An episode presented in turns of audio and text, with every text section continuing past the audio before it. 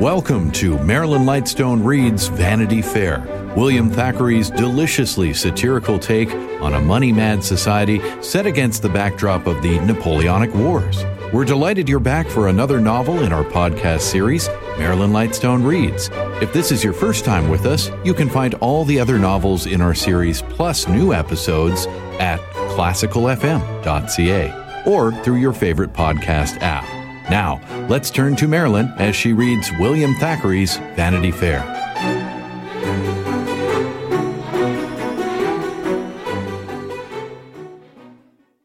Vanity Fair by William Makepeace Thackeray. Chapter 1 Chiswick Mall. Early in this 19th century, on a sunshiny morning in June, there drove up to the great iron gate of Miss Pinkerton's Academy for Young Ladies on Chiswick Mall a large coach, driven by a fat coachman in a three-cornered hat and wig. A servant, who sat on the box beside the coachman, uncurled his legs as the coach drew up opposite Miss Pinkerton's, and when he rang the bell, Twenty young heads were seen peering out of the narrow windows of the stately old house. Amongst them was good-natured Miss Jemima Pinkerton, looking from the window of her drawing-room. It is Mrs. Sedley's coach, sister, said Miss Jemima. Samuel has just rung the bell. Have you completed all the necessary preparations incident to Miss Sedley's departure, Miss Jemima? asked Miss Pinkerton, that majestic lady, Queen of Hammersmith, and friend of Dr. Johnson. The girls were up at four this morning packing her trunk, sister, replied Miss Jemima. We have made her a bunch of flowers. Say a bouquet, Sister Jemima. Tis more genteel. Well, a bouquet almost as big as a haystack. And I trust, Miss Jemima, you have made a copy of Miss Sedley's account. Is this it? Ninety-three pounds four shillings. Please address it to John Sedley, Esquire, and seal this letter which I have written to his lady. In Miss Jemima's eyes, a signed letter from her sister, Miss Pinkerton, was an object of deep veneration. Only when her pupils left the school, or when they were about to be married, and once, when poor Miss Birch died of the scarlet fever, was Miss Pinkerton known to write personally to the parents of her pupils. Jemima thought that if anything could console Mrs. Birch for her daughter's loss, it would be that pious and eloquent letter in which Miss Pinkerton announced her death. In the present instance, Miss Pinkerton's letter went thus. The Mall, Chiswick, June 15th. Madam, after her six years' residence at the Mall, I have the honor and happiness of presenting Miss Amelia Sedley to her parents as a young lady not unworthy to occupy a fitting position in their refined circle. Those virtues and accomplishments which characterize the young English gentlewoman will not be found lacking in the amiable Miss Sedley, whose industry and obedience have endeared her to her instructors, and whose delightful sweetness of temper has charmed her aged and youthful companions. In music, in dancing, in writing, in every variety of needlework, she will realize her friends' fondest wishes. In geography, there is still much to be desired, and an undeviating use of the backboard for four hours daily during the next three years is recommended for that dignified deportment so requisite for every young lady of fashion. In the principles of religion and morality, Miss Sedley will be found worthy of an establishment which has been honored by the presence of the great lexicographer, Dr. Johnson. In leaving us, Miss Amelia carries with her the hearts of her companions and the affectionate regards of her headmistress, who has the honour to subscribe herself your most obliged and humble servant, Barbara Pinkerton. P.S. Miss Sharp accompanies Miss Sedley. It is particularly requested that Miss Sharp's stay in Russell Square may not exceed ten days. The family with whom she is engaged wish to avail themselves of her services as soon as possible. Next, Miss Pinkerton wrote her own name and Miss Sedley's in the flyleaf of a Johnson's dictionary, the work which she always presented to her scholars on their departure. On the cover was a copy of Lines Addressed to a Young Lady on Quitting Miss Pinkerton's School by the late revered Dr. Samuel Johnson. In fact, the lexicographer's name was always on Miss Pinkerton's lips, and a visit he had once paid to her was the cause of her reputation and her fortune. Being commanded by her elder sister to get the dictionary from the cupboard, Miss Jemima had taken out two copies of the book. When Miss Pinkerton had finished writing in the first, Jemima timidly handed her the second. For whom is this? Said Miss Pinkerton, with awful coldness. For Becky Sharp, answered Jemima, trembling and blushing. She's going too. Miss Jemima! exclaimed Miss Pinkerton, in the largest capitals. Are you in your senses? Replace the dictionary in the closet, and never take such a liberty again. Well, sister, it's only two and ninepence, and poor Becky will be miserable if she don't get one.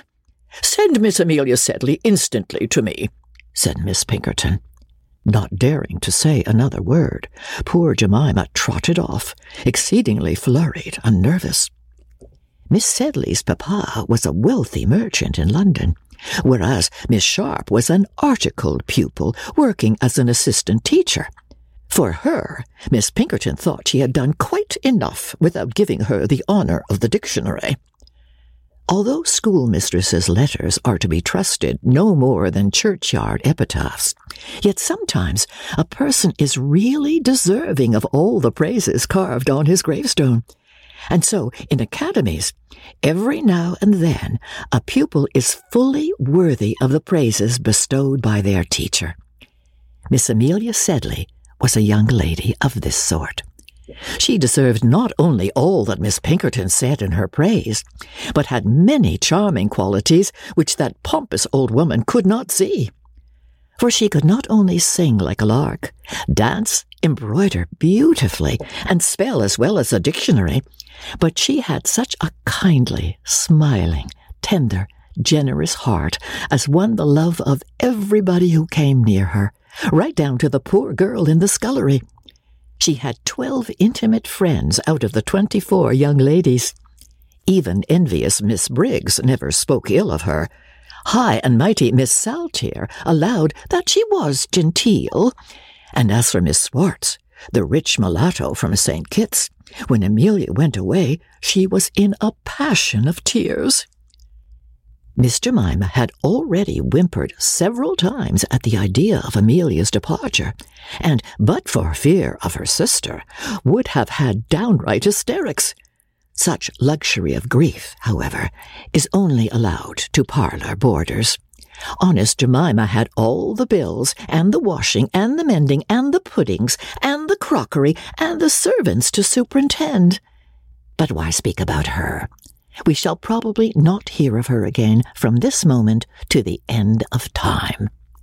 But, as we are to see a great deal of Amelia, there is no harm in saying at the outset that she was a dear little creature. And a great mercy it is, both in life and in novels, to have so guileless and good natured a companion. As she is not a heroine, there is no need to describe her looks. Indeed, I am afraid that her nose was rather short, and her cheeks a great deal too round and red for a heroine, but her face blushed with rosy health, and her lips with the freshest of smiles, and her eyes sparkled with bright good humour, except when they filled with tears, and that was a great deal too often for the silly thing would cry over a dead canary bird, or the end of a novel, even a stupid one, if anybody were so hard hearted as to say an unkind word to her, so much the worse for them. Even the austere Miss Pinkerton ceased scolding her after the first time, and gave all the teachers particular orders to treat Miss Sedley with the utmost gentleness. When the day of departure came, Miss Sedley was glad to go home, and yet woefully sad at leaving school For three days before, little Laura Martin, the orphan, followed her about like a dog. She had to make and receive fourteen presents, to make fourteen solemn promises of writing every week. Oh, write every day, you dear darling, said the impetuous but affectionate Miss Swartz, and Laura Martin took her hand and said wistfully, Amelia, when I write to you, I shall call you Mamma. All of which details, no doubt, Jones, who reads this book at his club, will pronounce to be excessively foolish, trivial, twaddling, and ultra sentimental. Well, he is a lofty man of genius, and admires the great and heroic, and so he had better take warning and go elsewhere. Well then, Miss Sedley's flowers, presents, trunks, and bonnet boxes were arranged by Samuel in the carriage, together with a very small and weather-beaten old trunk, with Miss Sharp's card nailed to it. The grief of parting was considerably lessened by the speech which Miss Pinkerton addressed to her pupil, and which was intolerably dull. A seed cake and a bottle of wine were produced in the drawing room, and after these refreshments, Miss Sedley was at liberty to depart. You'll go in and say good-bye to Miss Pinkerton, Becky, said Miss Jemima to a young lady of whom nobody took any notice, who was coming downstairs with her own bandbox. I suppose I must, said Miss Sharp calmly, much to the wonder of Miss Jemima. Miss Sharp entered Miss Pinkerton's room in a very unconcerned manner, and said in French, with a perfect accent, Mademoiselle, je viens vous faire mes adieux. Miss Pinkerton did not understand French, but throwing up her turbaned head, she said, Miss Sharp, I wish you a good morning. She majestically waved one hand, both by way of adieu, and to allow Miss Sharp an opportunity of shaking it. Miss Sharp only folded her own hands with a very frigid smile and bow, and Miss Pinkerton tossed up her turban more indignantly than ever. It was a little battle between the young lady and the old one, and the latter was worsted. Heaven bless you, my child, said she, embracing Amelia, and scowling over the girl's shoulder at Miss Sharp. Oh, come away, Becky, said Miss Jemima, pulling the young woman away in alarm, and the drawing room door closed upon them. Then came the parting with the young ladies. There was such a hugging and kissing and crying as no pen can depict. The embracing over, they parted. That is, Miss Sedley parted from her friends. Miss Sharp had demurely entered the carriage some minutes before. Nobody cried at leaving her. Samuel slammed the carriage door on his young weeping mistress and sprang up behind the carriage. Stop! cried Miss Jemima, rushing to the gate with a parcel. It's some sandwiches, my dear, said she to Amelia. You may be hungry, you know. And Becky Sharp, here's a book for you that my sister. That is, I. Johnson's dictionary, you know. You mustn't leave us without that. Goodbye. God bless you. And the kind creature retreated. But lo, as the coach drove off, Miss Sharp put her pale face out of the window and flung the book back into the garden. Jemima almost fainted with terror. Well, I never, said she. What an audacious. Emotion prevented her from finishing. The carriage rolled away. The great gates were closed. The world is before the two young ladies. And so, farewell to Chiswick Mall.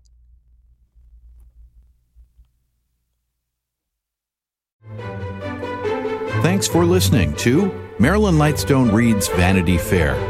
This episode was produced by Justin Eacock, executive producer Moses Znaimer. This is the latest book in our podcast series, Marilyn Lightstone Reads. Other selections include Showboat, Anne of Green Gables, The Age of Innocence, Pride and Prejudice, and The Woman in White.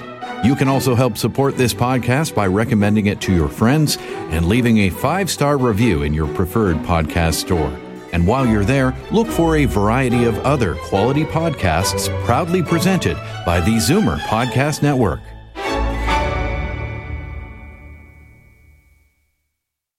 This podcast is proudly produced and presented by the Zoomer Podcast Network, home of great podcasts like Marilyn Lightstone Reads, Idea City on the Air, and The Garden Show.